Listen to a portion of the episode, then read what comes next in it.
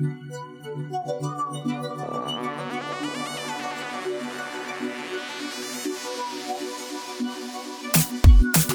listening to the B School podcast. I'm your host, Taylor Elyse Morrison, embodiment coach and founder of Inner Workout. Consider B School your invitation to becoming a student of yourself. So come on, let's get studying. Hey there. So, one of the things that I'm trying to do more this year is just to read a lot more. I grew up reading a lot, and I find that so often when I'm traveling between places, I just look at my phone, I check email, I scroll through Instagram, and I miss reading. So, I'm going to experiment with sharing some book reviews, some things that I'm picking up as I'm doing all of this reading. And on here, it'll be mostly work or personal development related, but I'm trying to read a lot of fiction as well. Today, I wanted to talk about a book called Secrets of Six Figure Women. And I've mentioned it in passing on the podcast before, and I wanted to dive a little bit deeper. I got this book at a conference, a women's kind of personal development conference. And one of the speakers was kind enough to actually buy it for all of the participants and give everyone a copy. So, of course, I read it and it is something that since then, that was a couple of years ago, I return to it two or three times a year, maybe not reading the whole way through, but seeing it as this personal pep talk. And really, for me, it was one of the first resources that helped me uncover some of my own stories around money, stories that I didn't even fully realize that I had I felt like I, I knew a lot about money. I felt like I had a decent relationship with it. I grew up and I would get allowance, and anytime I got birthday money, I would tithe part of it because I was raised Christian, and then we'd save part of it, and then what was left, that would be money that I could spend. But I really always enjoyed saving money, and I got to use those savings for things like buying my first American Girl doll or being able to go to the toy store and pick out a, a toy. And it always felt really good to be able to buy things with my own money. As I got older, I really loved to budget and I loved to save. And just knowing that there was money in my savings accounts always felt really good for me. It gave me a sense of security. And there's nothing wrong with that at all. There's nothing wrong with growing accounts and feeling that sense of security. But there is a difference between feeling secure and playing it safe all the time. And I, I noticed that because of things that happened that I won't fully go into, but I realized that it was less about security and safety and more starting to get to this place where I was almost hoarding the money, feeling like I had to, to have it to know that I was going to be okay. And that showed up in other ways that I was relating to money. My mom, bless my mom's heart, she's always taught me to negotiate for salaries. And I always kind of push back, like, I can't negotiate for this because it's a program, or I can't negotiate for this because it's a smaller company and I don't think they have the budget, or I can't negotiate on this for whatever reason. And I was often getting into this narrative of like, whoever was on the other end of a negotiation, they were doing me a favor by giving me a job or by wanting to work with me as my client. Always thinking that it was an uneven exchange rather than, no, I'm providing value and then I'm receiving a monetary value in return. It's an exchange. So, reading this book has been really, really helpful. And it's kind of helped me go from just holding on to what is the money that's in my bank account to starting to create what could be and see beyond the money that's in my bank account. And it's called Secrets of Six Figure Women. It doesn't matter if your goal is to make six figures or seven figures, or you just want to have a job where you feel fulfilled the point isn't about the number of zeros at the end of your paycheck. It's really about how you're relating to money and your worth, your self worth, and how that plays into your net worth. So, throughout the book, she has, I believe it's seven different strategies, seven or eight. I'm just going to talk about three that have been impactful for me. If you want to go deeper, you can get the book. I'll link to it in the show notes. It's a really easy read. She's really personable. She actually, Barbara Stanny, the author, she comes to this work because she was married and had a husband who really mismanaged their funds and she was put in a really bad financial situation. And her father was the founder of H&R Block and so she came into a lot of money and he was pretty sexist and didn't believe that women should work and just wanted her to marry a husband and stay at home and do these things. So she had all these stories for herself around money, that it was bad for her to earn money. And then her husband screwed everything up with their money. And she had to figure out, okay, how can I actually sustain myself now? So I love her perspective where she's coming from because she's not like, hey, I've done this perfectly my whole life. She's had to go through the trenches and do the work herself.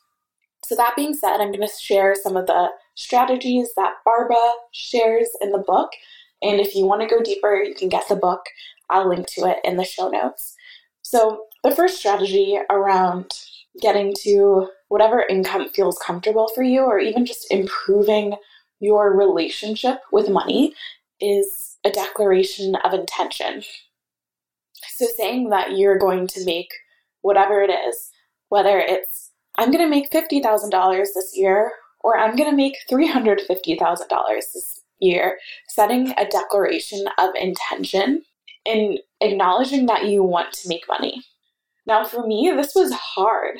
This is early on in the book, and I started to realize, huh, why is it hard for me to say that I want to make money?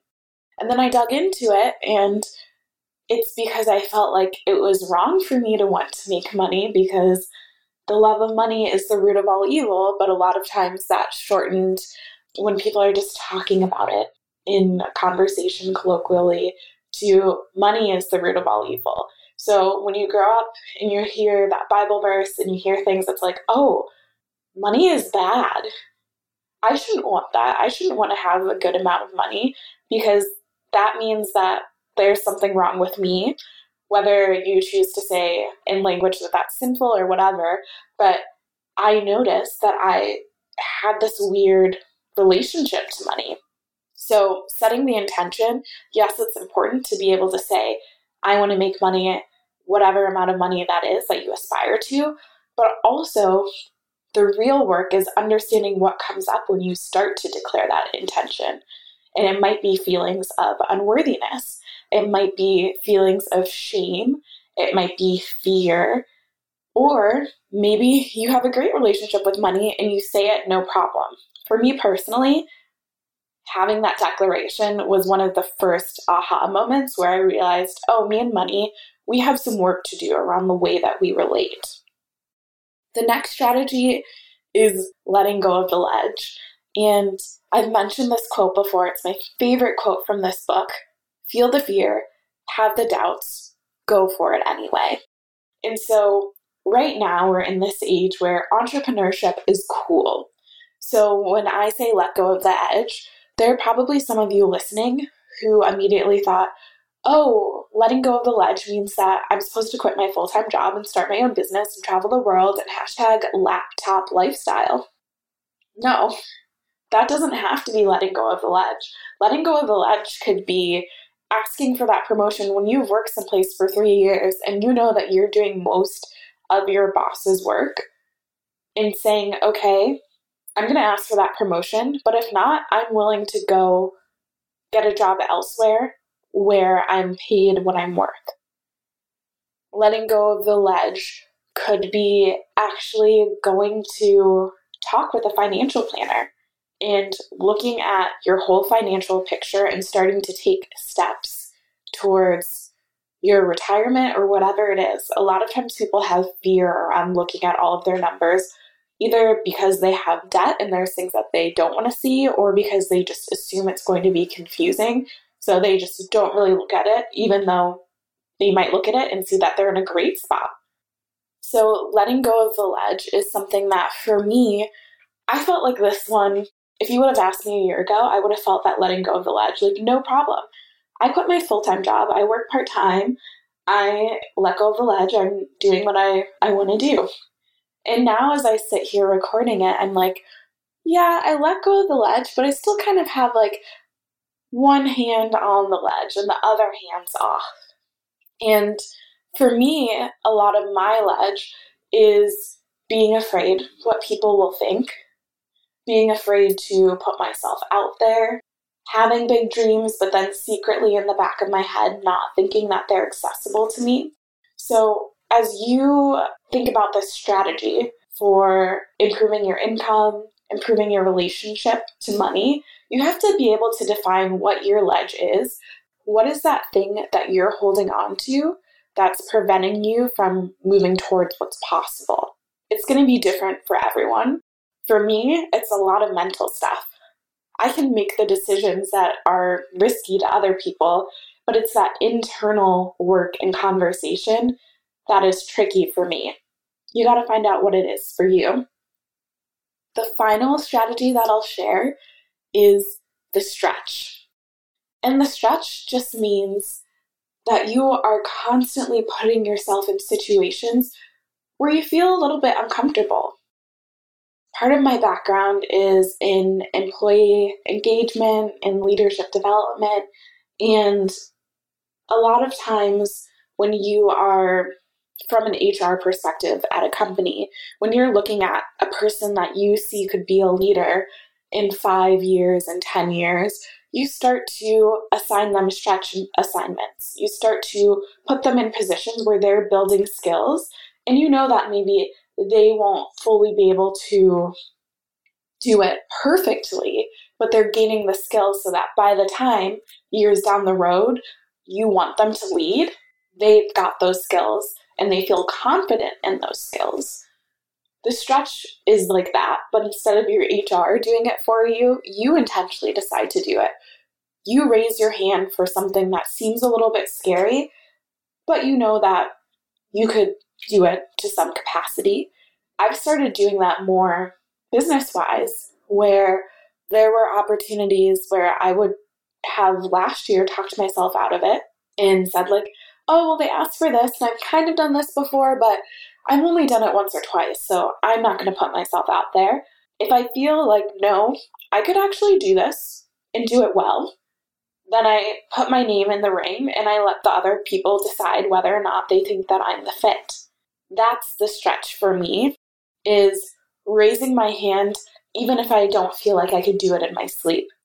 And this is important because there's statistics around how men will raise their hand for things that they're like marginally qualified for. But women are looking through job descriptions or requests for proposals, whatever it is, almost like line by line being like, okay, I do meet that exactly two years of experience with this, and I do meet that. Oh, I don't meet that. Okay, I'm done. Whereas a man would have read the same thing and been like, oh, yeah, I could do that, and then puts his hat in the ring. So the stretch is choosing those stretch assignments, putting yourself out there for those opportunities that are a little bit uncomfortable, but you will be surprised how you rise to the occasion. Stretching shows you what you're capable of, and you are capable of so much more than you think. So, I love this book as just something to return to. It's kind of a pep talk in a book for me my relationship to money is something that I'm continuing to work on. Less about all of the savings and investment strategies. I actually nerd out on that kind of stuff, but more on just thinking that I'm worth it, knowing that I provide value and that I deserve to be compensated for the value that I provide. So that's how I'm coming into this money conversation. It's probably going to be different for you. If you want to dive deeper into the strategies in the book, she interviews a bunch of different women, some who are under earners, several who are making six figures, seven figures. It's a really good read. It's an easy read. So, like I said, I will link to it in the show notes. And let me know do you like me talking about books that I read? Is it something that you want to continue? This is something new that I'm trying, so I'm open to what your thoughts are. Feel free to DM me on Instagram or to shoot me an email. I'd love to hear from you. Thank you so much for listening. Thanks to Andres Rodriguez for the intro and outro music. You can keep in touch with me on Instagram at Taylor Elyse Morrison. Elyse is E L Y S E. And check out the resources on my website at taylorelyse.com.